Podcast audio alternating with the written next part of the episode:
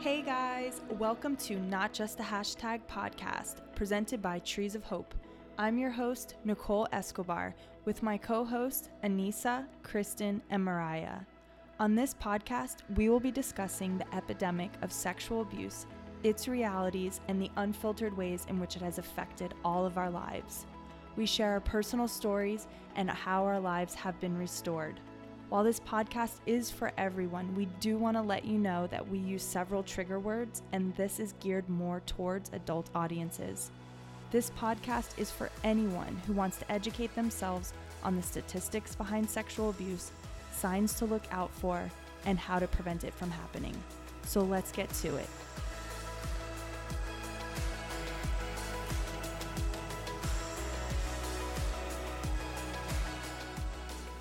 Hey guys, welcome back to episode 15 of the Not Just a Hashtag podcast.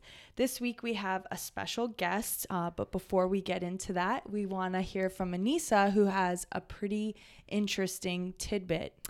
It is a tidbit. Is it that's called the that's the probably the best word for it because we were like, is this a current event? It's more like a fact. Um, we were talking today. What originally sparked it was um, I had been seeing pictures on my social media, um, not from people I follow, one specific account that um, just kind of creates a platform for women to share their experiences of sexual harassment or just like relationships gone very south very quickly.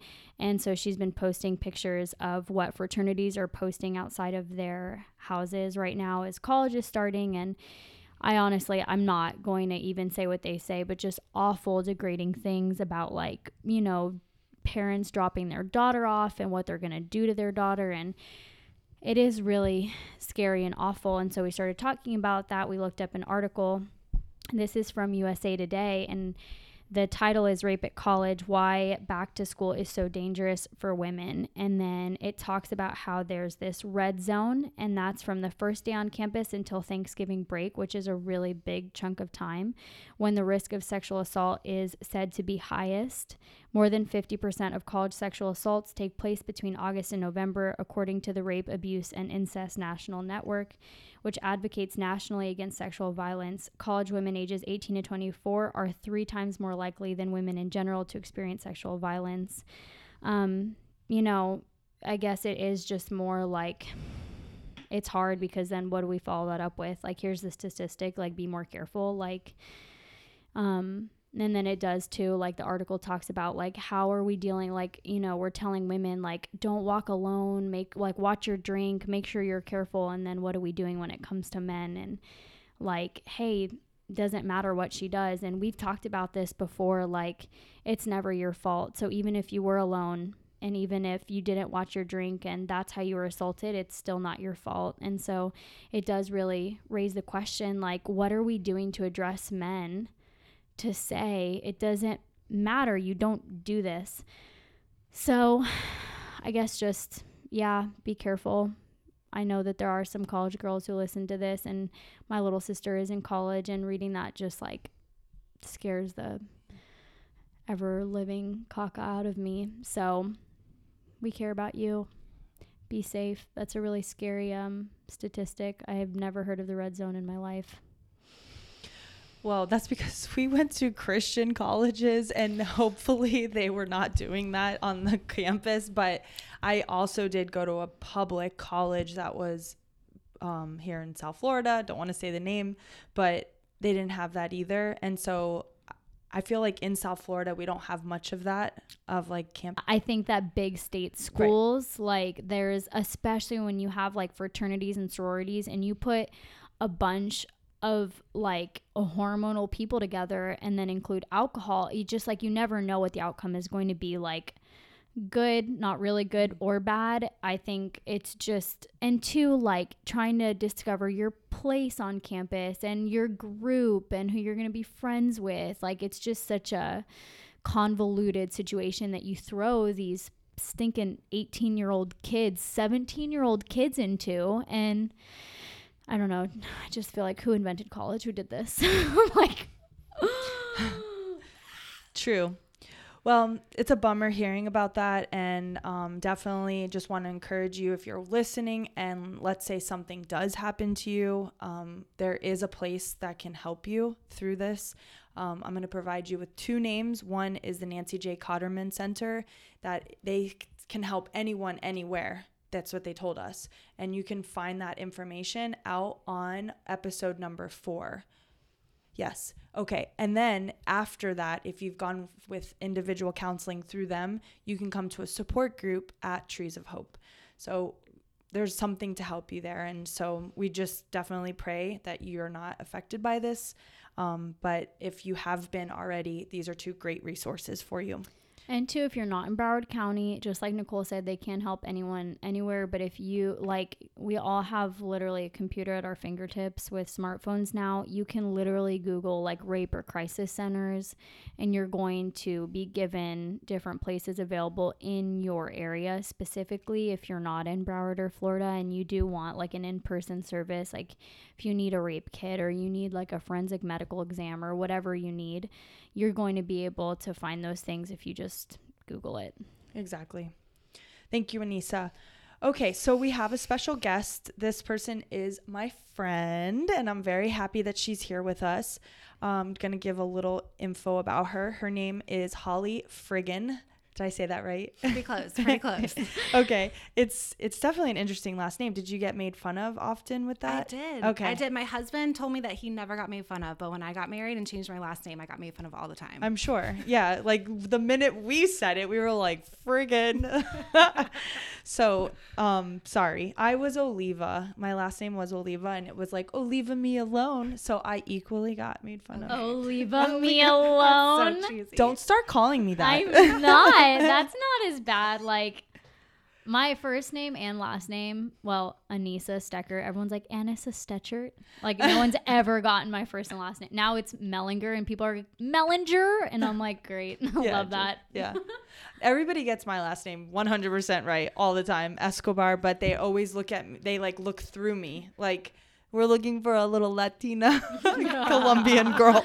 And I'm like, hey, what's up, guys? This tall, blonde, blue-eyed. Green. I have green eyes. Oh my god. She's like one of my best friends, and And she doesn't know my freaking eye color. First of all, they have hints. I guess they do look a lot like this She wall. has clearly blue eyes. okay. Nicole's one of those people that's like out in the sun, you can see they're blue. yeah. I come True, inside and then they look green. I know. Yeah. Okay. Um, so, anyways, uh, Holly is not only a dear friend, but she actually comes with a laundry list of great credentials. So, she is a mental health counselor. She does trauma focused therapy with children in foster care and who have been adopted. She has three beautiful kids. Um, every time I see them on Instagram, I'm like, please, God, give me kids that look like that. And she has the sweetest husband who has been her high school sweetheart and you married him. and he's also a gentleman. He's super sweet, and they're godly people and just really sweet and amazing people. So, welcome. Thank you. Yes, we're so happy that you're here. What a great intro, man! I feel special. You should. well, you are. You're very special. awesome. Um, so I just will give this little tidbit that when I had met you, when you, the minute I met you, I knew something was special about you, and I think like within a couple of minutes, I had already asked you if you wanted to be on the board. I can't remember exactly. I was like, "Oh, what do you do? Oh, you're a mental health counselor. Cool. You want to be on the board at Trees of Hope?" And then um, I just felt like you would be a perfect fit here because you come with this background of not only being a victim of sexual abuse, but also caring for those people, but specifically those who struggle with eating disorders. So that's what we're going to be talking about today. It's definitely a hard topic, but I think you're to, if you're somebody who has an eating disorder and you've been sexually abused, you're to hear a lot of things that are to give you hope today. Mm. And I know Holly's the person to bring that. So, first, tell me a little bit about yourself, where you're from, your husband, kids, your family, all that stuff. We want to know everything. Awesome. Okay. So, like you said, um, I married my high school sweetheart. I'm originally from Virginia Beach, Virginia. Uh, we moved down here, I think it's been almost 12 years, which is crazy. So, I think I'm officially kind of a South Floridian. Yeah. it took a while to own that title because this is a very interesting place, especially coming from the true South. Um, so, we moved down here about 12 years ago. I have three children a 12 year old son, a six year old daughter, and a four year old daughter.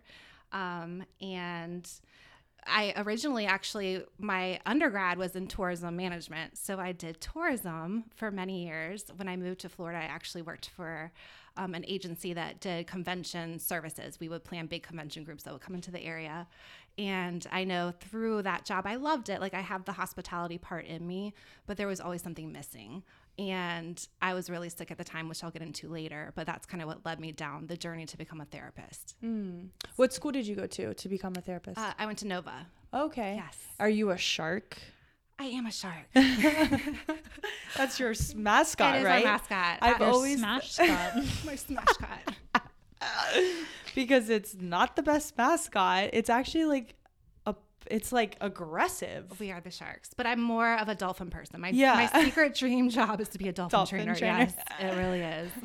But I guess that's the point that of a mascot. I was about to say Nicole is so funny. She was like, "Why would you want this like intimidating animal that's at the top of the food chain to be a mascot?" It's true. I'm like, I've heard of the, the Bengals, the Tigers, the Bears. Have you ever heard of the flying L's? So that's why that's a letter. What if y'all need to know. Okay, first of all, I know that that's like a street somewhere. No, in that's Miami. a school called Fort Lauderdale High with the flying L's as our mascot. I think that maybe it's a street name down here then. There is a street. Because I is. laugh every time I see it. I'm like, I yeah, don't give a, a flying L. I just feel like it would be like a. What does that even mean, a flying L? Well, they say that it comes from um, all my alumni out there. Please, I hope I don't do us so harm here. But they say it comes from losers. A, no, and that's what everybody does say when no. you walk onto their campus and you're, you know, they throw up the L sign and yeah but it's based on a guy who ran really fast that they look like he had wings. okay. and I guess they couldn't be like what what flies? The wingman. He's just like really good at being with you at a bar. Yeah. That's so special. what an awesome mascot to carry in your legacy, Nicole. Yeah, I mean, even my even my uh, what diploma has like just a wow. little L with wings on it. Yeah, it's it's you know it's not as intimidating well, as my high school's mascot was the Eagles, so I can't say anything. Clap clap whoosh was a part of us our thing for a little bit, and that was humiliating. Ooh. Yeah, so flying L I can't make fun of. Okay, well thanks. So yeah, then but yeah, shark is you know it's intimidating. Okay, so tell us a little bit first about the problem that you had, and then we'll talk about the treatment that you got. Okay. So, my eating disorder goes back pretty much as far as I can remember, and we'll talk more about kind of what started all that for me. Um, but I, I just remember always having a weird relationship with food. I started sneaking food and doing weird things with it, probably like my earliest memory is four or five, which now I know had to do with sexual abuse that had happened to me very young. Um, and from that point forward, I always felt something was wrong with me. I knew that what I was doing with food wasn't normal, but I didn't quite know why I was doing it. Um, and it just kind of progressed over time. So in sixth grade, I grew eight inches. I'm very tall. So I grew eight inches and was pretty much the height I am now, which is 5'11 in sixth grade. And at that time in my life, I so badly wanted to disappear. I hated getting attention. Um, it triggered so much in me. And at that time, I couldn't identify what it was triggering, um, but I hated attention. So I couldn't control my height. So it just made sense like, let me control my weight. So I joined a quest of becoming an anorexic.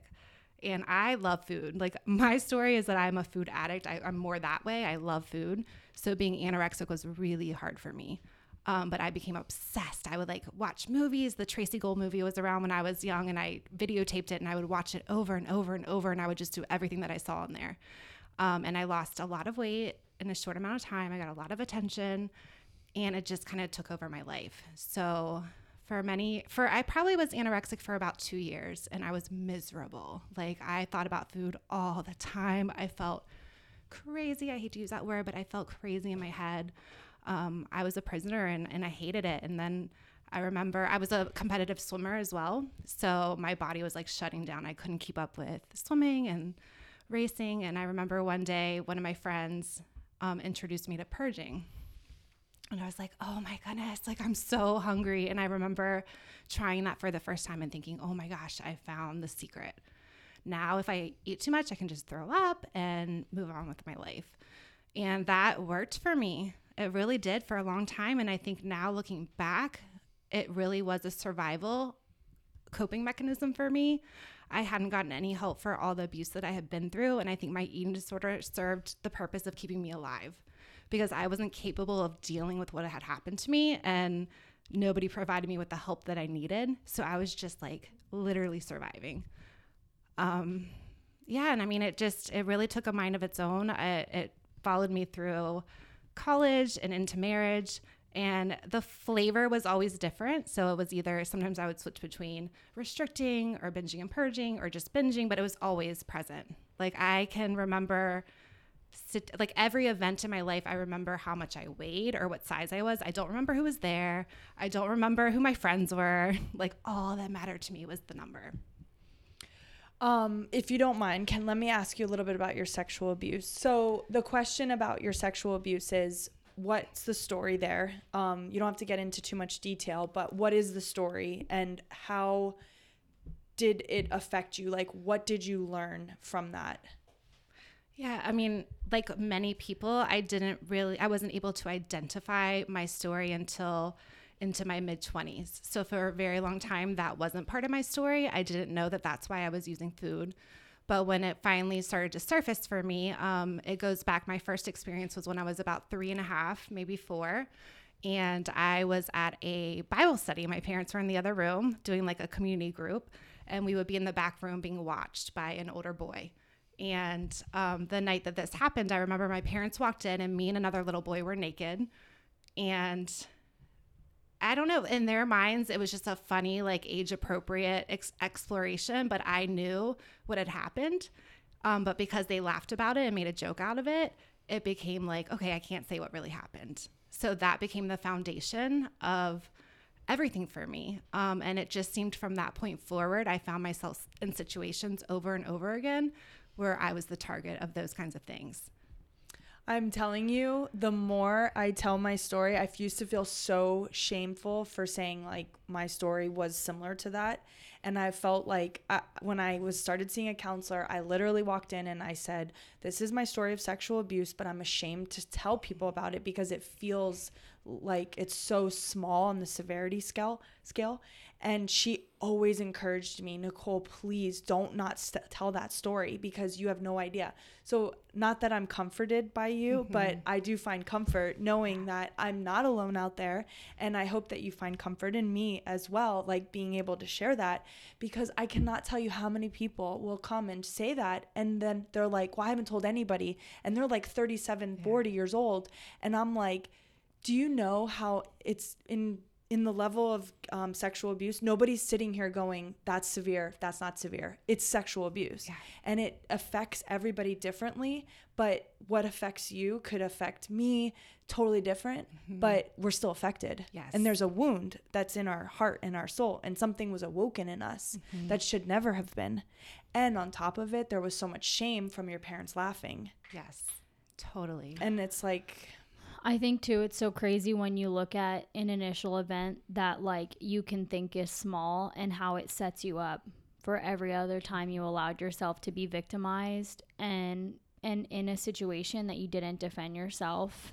Like it is crazy how I look back on things and I'm like that was seemingly so small, but it just like set me up to always have like just the immediate disposition of like okay, like roll over on my back like do whatever you want yeah, not maybe in a coward way, but more in a let me just stuff this down, shut it up kind of way. At and just like me. and and yeah, not in a coward way, but just like not it, it especially when you're that young it messes up your development i mean you know better but like from the counseling i went to it messes up your development so deeply and so like surprisingly like mm.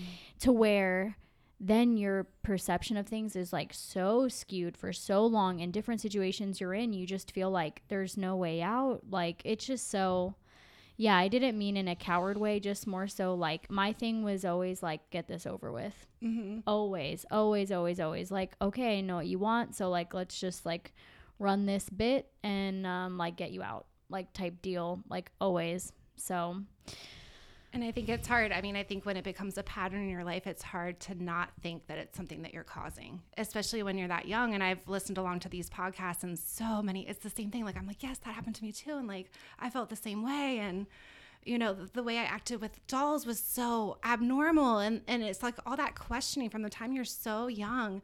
There's this theme of like something is wrong with me i'm broken i'm unworthy you know like and that just becomes the foundation of you as a human being which of course you're going to run from that no little kid can carry that mm-hmm. yeah th- that's interesting that you bring the doll thing up because i know that we had talked about that with dee but i was listening to that story back and it reminded me of a time where i used to take my dolls and pounce them on top of each other. That is so crazy because it also jogged in my mind um playing with my beanie babies. Yeah. Like mm-hmm. doing, and you and I like kind of touched on it. Like Nicole and I are so freaking weird. we were like literally saying bye to each other. And I don't know what we were talking about, but I was like, yeah, like whatever pervy thing I used to do with my beanie baby. Like we were like literally getting into our cars and like, haha, bye. And like get in, leave each other. Like, and then I'm like, oh my gosh, I used to do that with my Barbies. Yeah. And what's funny is like we we probably have parents out there listening if you see your kids doing things like that that are beyond their age appropriateness for sexuality, as in um, a five year old having two dolls in like a sexual, in a sexual position. position. Yeah, I would definitely say that's a red flag to look into. Um, and so when my parents say to me, which I don't know if your parents did this, but they did to me, which really pisses me off.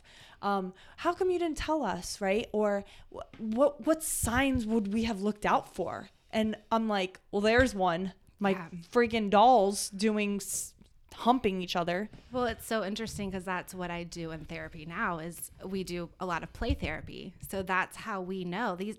As as of now, I've never had a kid come in and say I was sexually abused. It's through their play play is how they communicate. So we know that kids can't talk about these things, but we know that they will show you through their play. Mm-hmm. So a lot of what I do is I just observe them. I just sit there, I watch them with dolls, I watch them with we have this cool thing called the sand tray where they can like live out their story in the sand tray and so much surfaces through that. Ooh, Gosh, I, I want would, you to yeah. watch me play. I'm gonna be like, help. yeah, but how cool that they can get like then they can the get the help because as soon as you as soon as they show you that and you start to explore it, then they're ready to tell you. So mostly they'll follow that up with the story. Um, off topic, but yes. since you said it, what would you follow that up with? I mean, I always think that it's I, I would be direct. I'm all about the direct approach. I think that if a kid is showing you through their play what is happening to them, then they're ready to talk about it. So letting them lead the conversation, you don't want to take them further than they're ready to go, which is kind of like the trauma approach. Um, but allowing them to lead that conversation because if they're telling you in their play, they want to tell you. They want someone to help them. Mm. So you okay? So for instance, if you saw a child that was drawing something and it was odd, you would go, "Have you been sexually abused?" No, no. I would say, "Tell me about your picture. Like, who's in there? Okay. Who is that? Is that your?" You know, then they might say, "Oh, that's my dad." Oh, well, what's going on in the picture?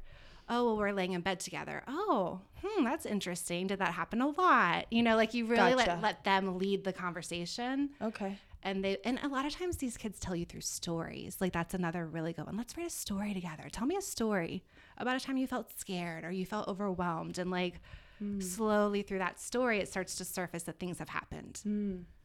that's good for us to actually learn for when we do prevention workshops. Yeah we're definitely something like, we can say. Yeah. Oh my gosh yeah. these are good things. Okay so tell me now about um this story of the severity of your eating disorder and what caused you to go get treatment.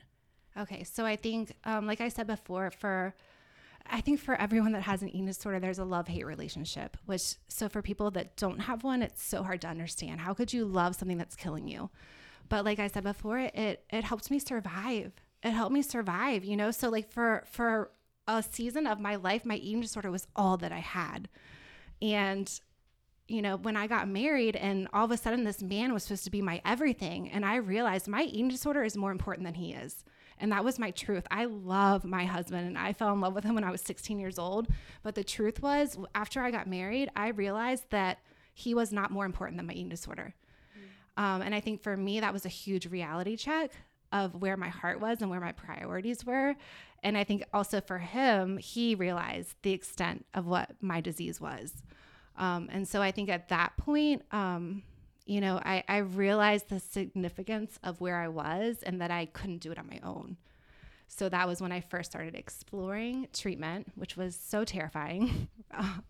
um, I was, you know, in my mid 20s, I think it was like 24. And I, I don't know, you see what you see in the movies. Like it's like this terrifying place, you know, and I'm like, I'm too old for this, or I don't even know what I thought.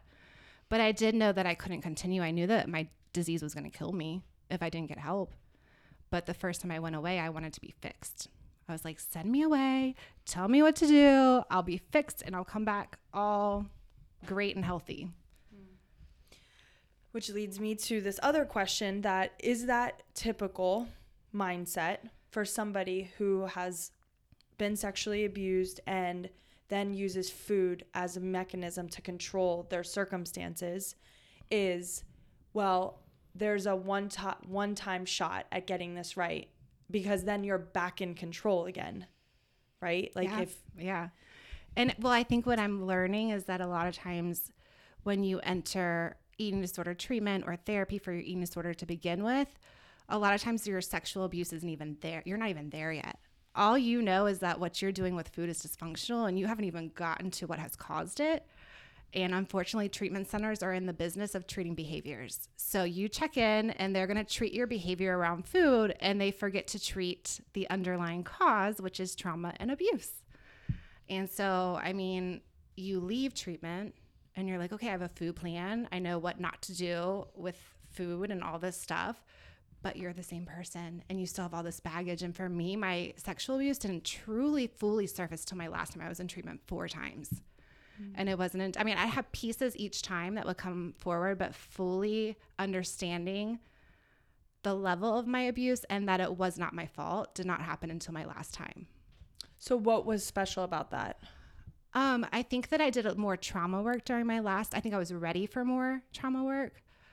Um, and I think that through I had a closer relationship with my therapist. I think she was able to really lead me to the place of it not being my fault which is still that has been the hardest part of this journey you know and i love what you guys are doing because if nothing else that there's not a woman or anyone out there that's been abused that thinks it's their fault like it is not our fault mm-hmm. we did not cause this we did not ask for it mm-hmm.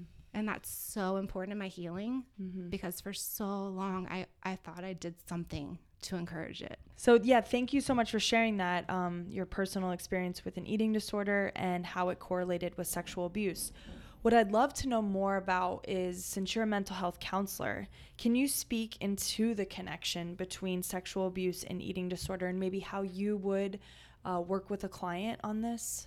Sure, yeah. Um, I think one of the trickiest things about eating disorders, especially in correlation with sexual abuse, is that you know, the sexual abuse normally happens when somebody is very young, and food becomes the first way that the person can kind of cope with what's happened to them. So it's so intertwined into who they are. So you may have someone come into you who's 18, 19, 20 and they started abusing food in whatever way when they were 4 or 5. Well, they also emotionally shut down at that age as well. So they didn't learn how to feel any of their feelings. They didn't learn how to cope with any of life stressors. So they walk into me and they're sick with an eating disorder. And it's like, okay, we have to go back to where this started, which is when you were four or five, and figure out how to cope as pretty much a human being. You know, at that point, they haven't learned how to cope with anything. Um, and I think my hope for the eating disorder world, which it does exist, it's starting to surface as we've seen in all areas, this trauma focused lens is that it'll overflow into the eating disorder t- world too. where we don't just look at an eating disorder as, you know, genetics, environment, but that we add this trauma focus. Because through my experience, I was in treatment four times. I've probably interacted with hundreds of women, and every single one had some form of sexual abuse. So there is something missing when we are in treatment and we are focused on the behaviors around food and we're not talking about what caused those behaviors. Mm. And that's where my heart breaks because so many people go to treatment and by the time they're stable with their weight and their behavior around food, their insurance runs out. And so their insurance just says, oh, well, you gained 20 pounds. Like you're good, you're healthy. And they haven't even gotten into the trauma work yet. And so you send these people out into the world and they still have all this unresolved trauma.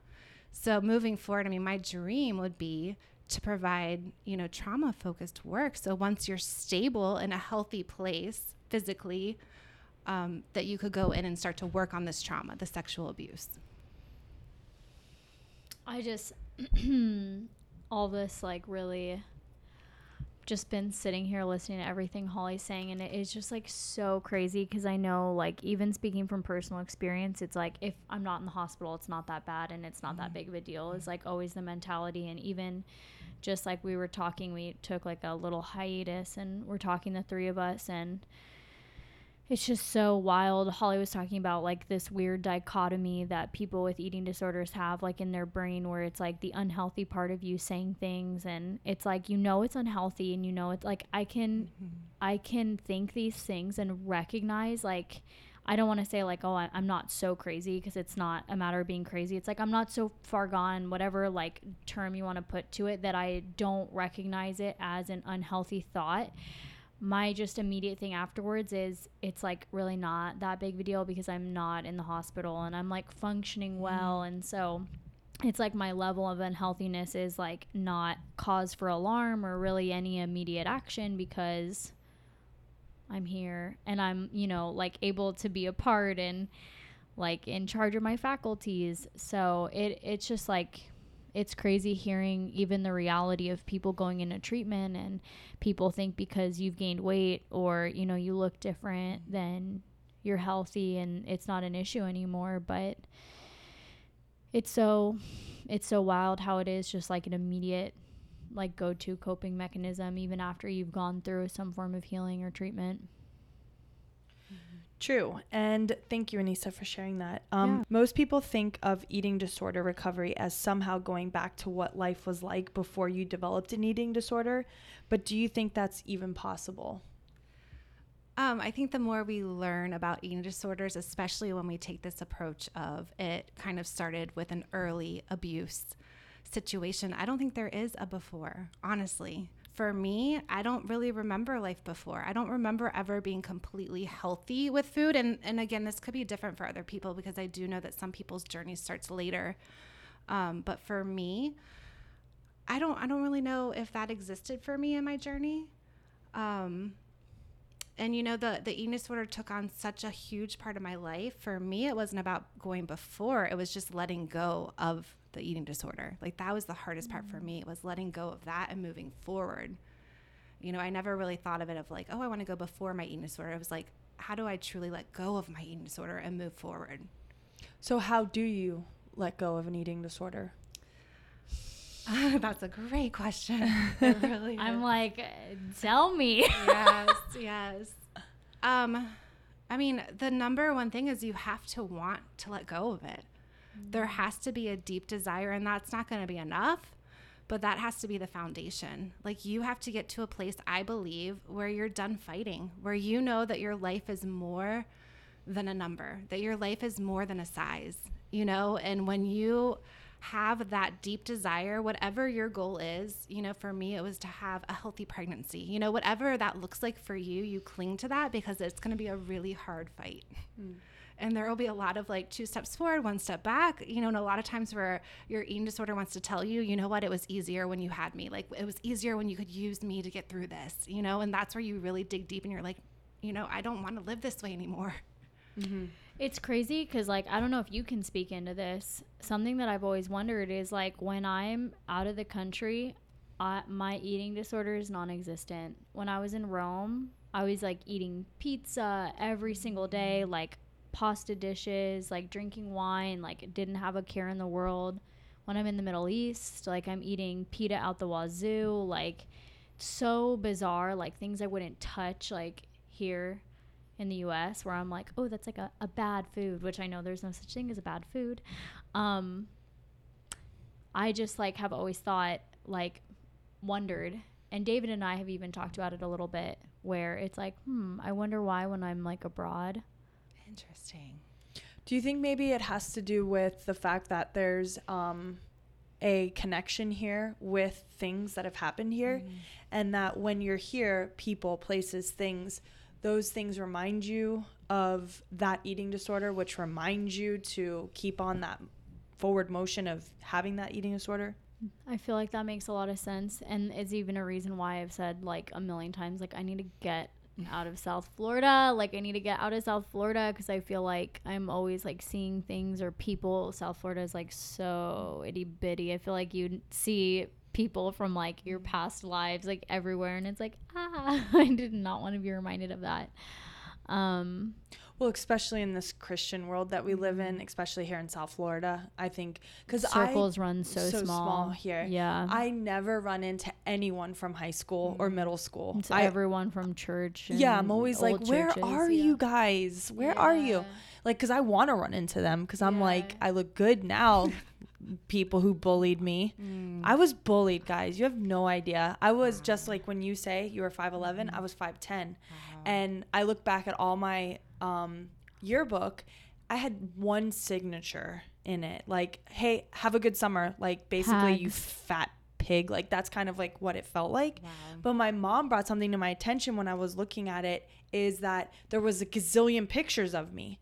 And she's like, I thought that they were making fun of me by putting me in these pictures. But she was like, no, they must have thought you were pretty because they put you in all these pictures. And I was like, wow, it's interesting when you're in that time period of your life and you hear those negative words spoken over you, how you can start to believe things to be true.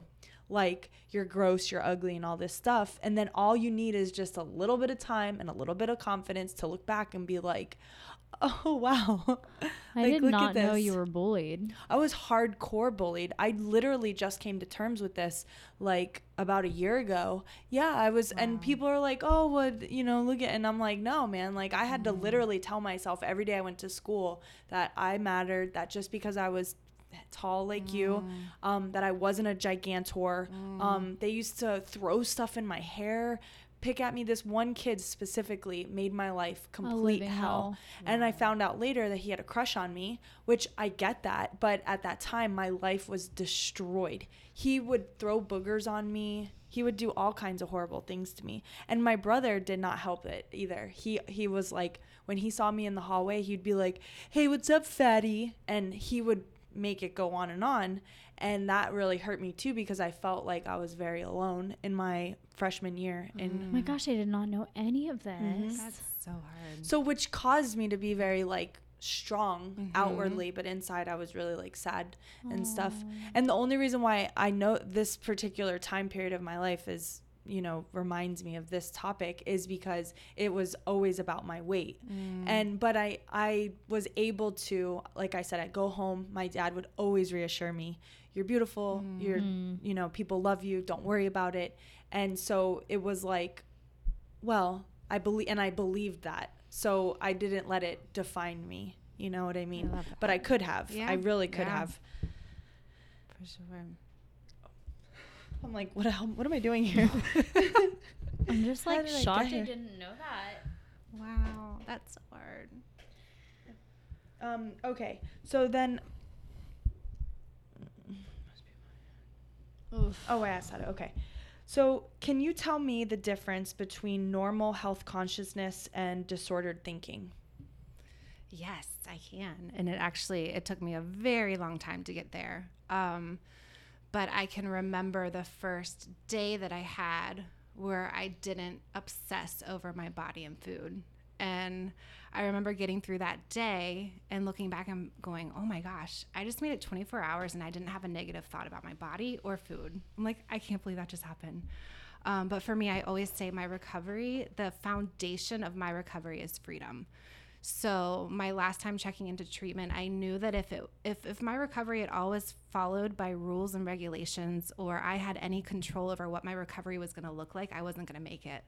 So I knew that my recovery had to be freedom and not just freedom from the behaviors, but freedom from the shame, freedom from the scale, freedom from my body. Um, and so that's kind of what I worked for from the start. I, I didn't want to just say, hey, I haven't binged or purged for a year. I wanted to say, I haven't binged and purged, and I'm starting to believe that I'm so much more than my eating disorder. I'm starting to believe that I am a good daughter, and I'm a good friend, and I'm a good mom. Um, and that became like my my mantra was like that's what I would always say is like I don't want to ever be defined by a number again. I want people to say, you know what? I just met this girl named Holly and she was so kind and authentic and vulnerable and it really inspired me. And that's really my goal today. Like when I leave a situation, I want people to remember me by that.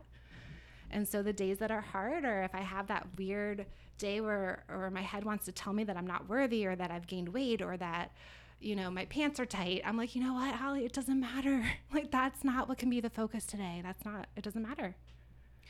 Okay, but I do want to ask this question um, and help me understand because sometimes there is a time where you put on your pants and they are too tight, and now all of a sudden you are having to change your pant size. Mm-hmm. And but how do you get yourself back to a healthy place and know that you do need to lose a little bit of weight because you're actually entering into like a An non-healthy zone. Place. But you also know without obsessing. Yeah. Yeah.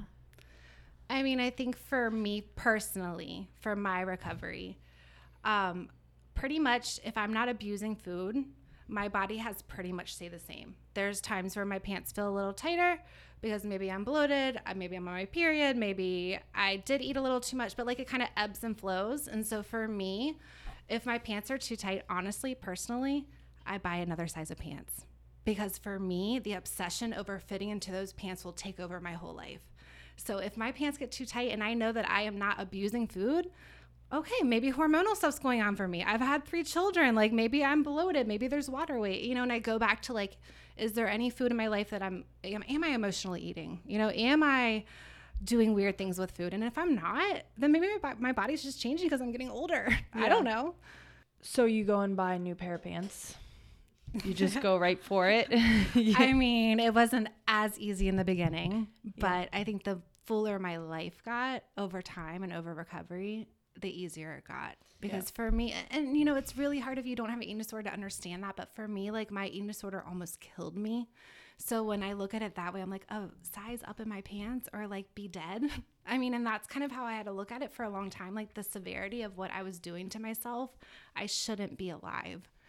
Mm-hmm. Um, and I would go back to an early recovery all the time. I'd say, Do you want to live or do you want to die? You know, and that was what kept me going. And that's what kept me making one right choice after the next. It's like, just do the next right thing, do the next right thing, one day at a time, do the next right thing.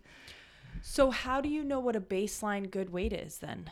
I saw a nutritionist for the first five years of my recovery. So, I would check in with her I did. I personally don't weigh myself. I do blind weights. Um, the number of the weight is very triggering for me. I just don't want to know. I don't. I don't need to know honestly. So I would see a nutritionist, and um, I was on a very set food plan for a long time five years probably a very similar food plan so i really trusted my body i saw that when i didn't do weird things with food my body pretty much stayed where it wanted to be you know if i had a meal where i ate a little too much my body didn't change 10 pounds like I had convinced myself it would do. You know, it's like, okay, I ate a huge dinner. What are you going to do? You're going to move on. And tomorrow you're going to wake up and you're going to eat how you normally do. And it's amazing that when you're not binging, purging, restricting, playing the game of like overeating, not, and then eating too little, like your metabolism just does what it's supposed to do. Right. Yeah. I love that. Yeah. Our bodies are so forgiving. Yes. Like they really are. So let's say you started doing like a exercise routine. Like, you know, me and Anissa, we're going to be running a 26.2 miles for the sake of Trees of Hope. Yes. And we're trying to raise money. But um, you all know, of you donate twenty six dollars and twenty cents. nice. All of our listeners. Please, if like currently right now we have like one thousand three hundred listeners. If every one of you donated that twenty six dollars and twenty cents, what does that Since, come to? Okay, wait. let's do this. Quick maths, really quick. Twenty six thousand dollars. So let's do it's twenty six point twenty times thirteen hundred. Mm-hmm. We would have thirty four thousand dollars and oh wait, thirty four thousand sixty dollars. Oh my Nice. gosh. Do you know what we could do with that? The lives we can change. That's awesome. I'm in. I'm in. I'm donating. I'm not running it, but I will Thank donate you. twenty six twenty. Okay. If you guys Done. want to, sh- it's the Miami Marathon 2020, February 9th. If you want to show up with signs, Yeah. Okay. So my- actually don't do that. Yeah, Who knows? please. I don't. I know, We don't no know what the come. state no, of I our- know. I'm like, I don't know what I'm gonna look like when I crawl over that little finish line. People are gonna be like, it. "Is she okay? Can we get a medic?" No, but my question is is um let's say you start to lose weight just because of things that are going on in your life as in you're getting healthier or I don't know if that's the right word to say, but you are leaning out. What would you do then? I mean, my number one advice if you are struggling with an eating disorder, please see a professional nutritionist because we cannot trust our minds to make those decisions. We probably know more about food and calories and what we should be eating than a di- dietitian, but we can't be trusted. So please go seek professional guidelines um, and, you know, have accountability. Have somebody in your life that you can be completely honest with. And that was really hard for me in the beginning because so much of my eating disorder was a secret and was lies and manipulation. So to learn how to be completely honest about what I was doing with food or even just the thoughts I was having still um, was really hard for me. But that's what got me through was having that one person that I could say, you know what, I'm thinking this about food, or I'm I'm my pants feel lighter and it makes me want to eat less. You know, like find that person and be real and have support. Um, before this episode, I was listening to trying to understand this because I don't struggle with this. And I struggle with a bunch of other things, so don't you guys worry about me. I got my own stuff. But um, what I, I was listening to a lady talk about eating disorders because I wanted to kind of get the I, the scope of the problem, and she brought up the fact that a lot of it has to do with shame. So people will not talk about their eating disorder, especially at a church group, because in church it's socially acceptable to be eating. Like all of the events that we go to have food and lots of food and like dessert parties, dessert night, this and that. And so she was saying it's basically super triggering for someone who's been um, has an eating disorder. And then in addition to that, it makes you go, I can't tell anyone here because they're not going to get it. Do you find that to be true? I do think that's really hard. I think it is really hard to fully understand unless you've been in the mind of an eating disorder. Um, and I do think that there's this really scary thing about telling people and being afraid that they're going to watch me with my food. So I know even when I was doing the right things with food and early recovery, I always felt like people were watching me. And that was probably maybe just my disorder. But I always felt like people were kind of like looking at the foods I was, eating. Are you eating enough? Like, what is she doing with food? And there's definitely a ton of shame. I mean, the things that we do with food are, it's, it, for me, it was very shameful and it covered up shame. So there's like a double layer of shame for me.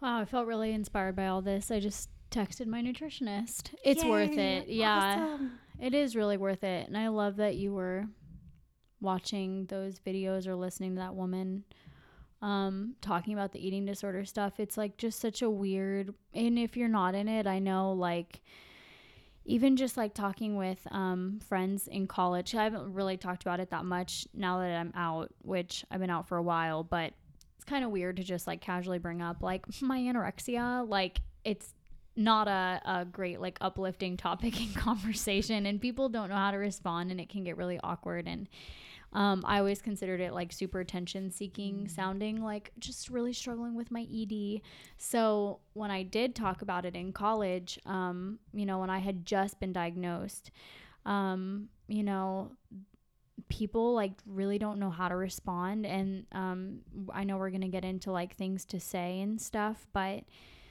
I do just feel like very I don't want to use the word convicted but like inspired by this conversation so much of what Holly has said about like um a really weird thing that I do is I um the reason why I have so many clothes is because I always keep clothes that are too small for me and clothes that are too big for me because I fluctuate so much. And so I have like my um, goal skinny stuff in a bottom drawer, and then I have like backup sad pants in another drawer for if I gain weight. So I have like 10 billion pairs of jeans because Mm-hmm. some some are a double 0 and some are a six because I don't know. But even just Holly talking about like um you know if you're eating if you're not doing weird things with food, your body is going to like find its happy place and stay there. And and throw the skinny ones out. That's a free know. tip. Free tip. Go burn them tonight. It's so empowering. I it took me so I long to do it, but toss them out, man. I was going to tell you to do that because you're then always looking to them to be in that saying I'm not there yet. I'm going to be there and then it becomes a Yes. goal and like an obsessive thing. I think like even just growing up, like I love my mom so dearly. She's one of my best friends, but it's like she always had goal pants. Mm. I feel like everyone's mom, like you always grow up hearing like those are my goal pants. This is my goal outfit. I would agree with that. I Right? just went swimming at my parents' house over the weekend, and my mom goes, "I said, Mom, can I borrow something to wear to go into the pool? Because I like, forgot." I'll give you my goal bathing suit. she goes, she hands me her bathing suit from when she was like thir- um, 15, 16 years old, like some young, young, young age. My mom's like 76. It was super sexy. I was like, what the? I walked out. My brother goes, you look like a pinup doll. but it was a one piece. And I was like, whoa, this fits me. And I was like, this is crazy. And, and I'm wondering, did my mom struggle with like, but now I'm thinking about it that that has always been an mm. obsession in my home about like, you know, you weigh this weight, you feel good about yourself, you end up going to parties, you do fun things. But when you don't weigh this weight, you say, "Oh, I'm probably just going to stay in. You don't want to be in pictures. I don't want to be in pictures. And I will say, my mom for my wedding was not in a lot of pictures because she wasn't 100% happy with the way she looked. Mm. Now, I am the next generation. I have the choice to continue that on and I refuse to. Mm. So even when I have been heavy, I heavier than I am, I have said, let me embrace the old picture thing because I need to have memories with these people. And I can't always depend on my photographic memory Yeah. to bust those out. My husband's really good at that. He's like, I don't give a crap what weight I am. Like, just take the picture. yeah, Raf's also like this big. No, I just held my. Lo- I, he's like a very slim, trim man. We just talked about this. Actually, Lauren, a good friend of Holly and I's, um, she goes, Raf's not thin. And I was like, I'm gonna come across this table. I'm gonna beat you. slim and But trim. I know, and I was like, because I was offended for him when she said it, and I was well, like, no Lauren, guy, no stop. guy wants to be skinny. I know that's, that's really offensive. Is if you're like, oh, you're skinny, because guys are like, I want to be this little meaty, meaty beefcake. yeah. well, the reality is, guys struggle with Oh, eating yeah. disorders too, Oh yeah. big time. Yes. I mean, I've never dated anyone like that, but do you can you speak any into that that you know of? Like, what do guys do differently, or do they do I the mean, same? I think guys, there's an even larger level of shame, and you guys probably see that in the sexual, Sexual abuse, abuse realm. Yeah, Yeah. because I mean, women have been kind of paving the way, and it's it's like classified as like a white woman's disease. I mean, so even when you look at cultural diversity when it comes to eating disorders, like there there's stuff there's work that needs to be done, you know? Um and so my hope is that as we move forward, just like what you're doing, that we come together as as women and we we have a voice for everyone, you know, for men, for different cultures, for for everyone to get the help they need. Okay, so I love that you shared that about the diversity and having a voice for all those different issues um, and people. But one of the things that, or people that I would say we overlook here in America is people who struggle with obesity.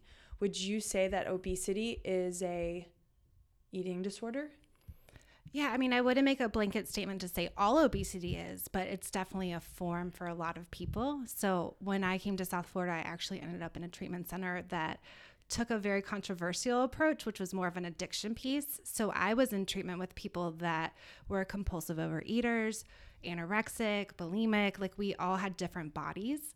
Um, and that was that was really cool for me because I got to see that our eating disorder, while it takes on different forms, it's all covering the same issue. So you think about for me, my anorexia started because I didn't want to develop breasts. I didn't want to have any male attention. So I hid in like a 12 year old body. Um, while some people, some of my friends in treatment would say they overate and they enjoyed being, not enjoyed, but they hid in their larger body because that also protected them from getting a lot of male attention. Um, so, you know, when you look at someone, you don't always know the full story. And I think that's kind of the point to take away is that eating disorders, they all look different, but the common theme is all the same. It's all this like need to control and to cover up shame. Okay, the last question I'd like to ask you right now is what would you say to someone who's listening um, that could be struggling with an eating disorder, who's been sexually abused, and they are turning this on and going, oh my gosh, I relate to a lot of this? What would you encourage them with? There is hope. I promise. I know that in the depths of my disease, I felt so hopeless. But I also know that I remember sitting in that darkness and thinking if there's one person that I can share my journey with and can change their life or give them hope, it'll all be worth it. And I truly believe that. There are so many women out here fighting for you guys. Um, be brave, have a voice, reach out for help, find organizations that can help you. Um, I know there's the National Eating Disorder Association, NEDA. There's down here in Florida, the Alliance for Eating Disorders. There's so many agencies that can help you. And just finding your voice, just like with the sexual abuse, it's the first step. Mm-hmm. It's just saying, you know what, this happened to me. It's not my fault. And I don't want to carry it any longer. And then allowing people to come alongside of you and carry that with you and to find the healing. So good. Well, thank you, Holly, for being on. We appreciate you so much and all of this great, great, great content that you've given us. You may be listening and saying, you know, I'm not ready to do any of this. I'm not ready to deal with my eating disorder or anything like that. And we would say that's, it's not fine, but we would say, please just keep listening and mm-hmm. just keep coming back. Mm-hmm. We love you and we'll see you next time. Bye. See ya. Hey guys, thank you so much for listening to this podcast. We would love for you to subscribe so that you can get each and every episode right away. We'd also love to see you rate, review, and share this podcast with your friends. Every time you share this podcast, it not only means the world to us, but it also gives us more exposure. So, to learn more about us, go to treesofhope.org. Bye.